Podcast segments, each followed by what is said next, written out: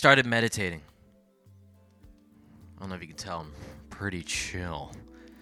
No.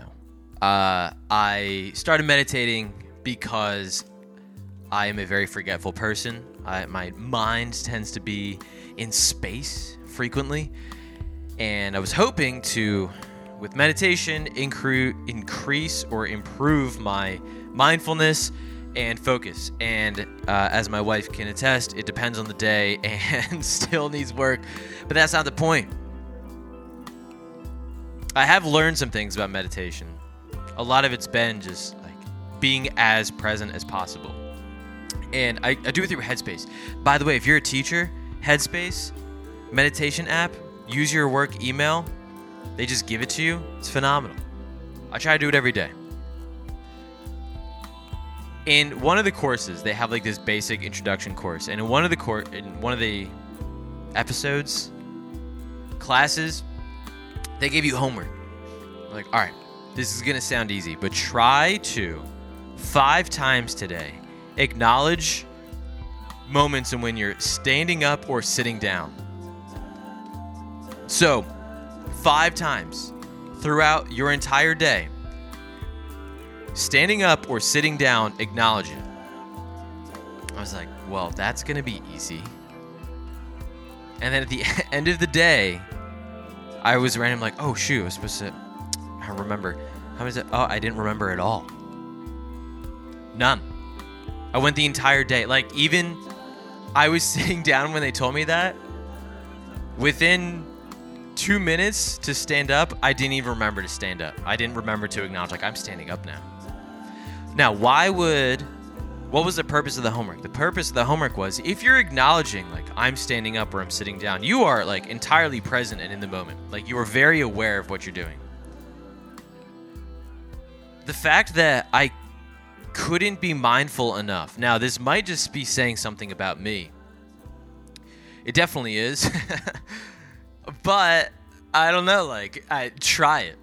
Try to acknowledge standing up and sitting down 5 times what it showed to me was I'm and we are so easily on autopilot mode. And we're just living. I wake up and I do my thing. Like I have routines. And it's like that mixture of like, well, routines allow me to be more present because I don't have to think about like what am I doing next. But it also is easy for me to go onto autopilot mode and just cruise through life. And just like I'm I'm living my life. I'm doing what I do and I don't have to think about it. Like I don't I don't have to my brain doesn't think like okay, like sit up now and like slowly focus on that. Like I just do it. I'm in my mind, this is what it is. If I'm on the couch, I think like I'm thirsty.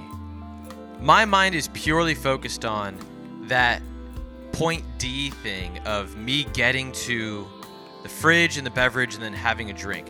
Everything that happens in between i'm not really thinking about. It's about getting to that final thing that the thing that i'm looking at. That should that represents bigger picture in life right? I'm like okay this is the thing that i'm focused on. This is what i want. This is whatever. It's what like once i'm done with work getting home.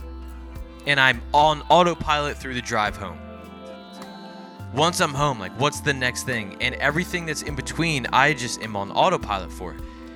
And the goal with that practice was experience each moment as it comes.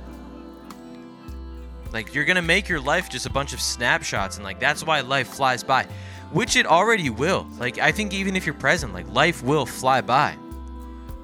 But to be in the moment and I I felt that I had known that before, but like that was a really interesting practice of to show me really like yeah, you have moments where you're thinking about the moment, but like you're not in the moment. Now, I've not had a successful day. Of, I honestly, I just kind of forgot about it too, which is another major part of the problem. I don't know. But if you want homework, tomorrow, today, this week, try to acknowledge five times when you stand up and sit down. See how it goes. Something about.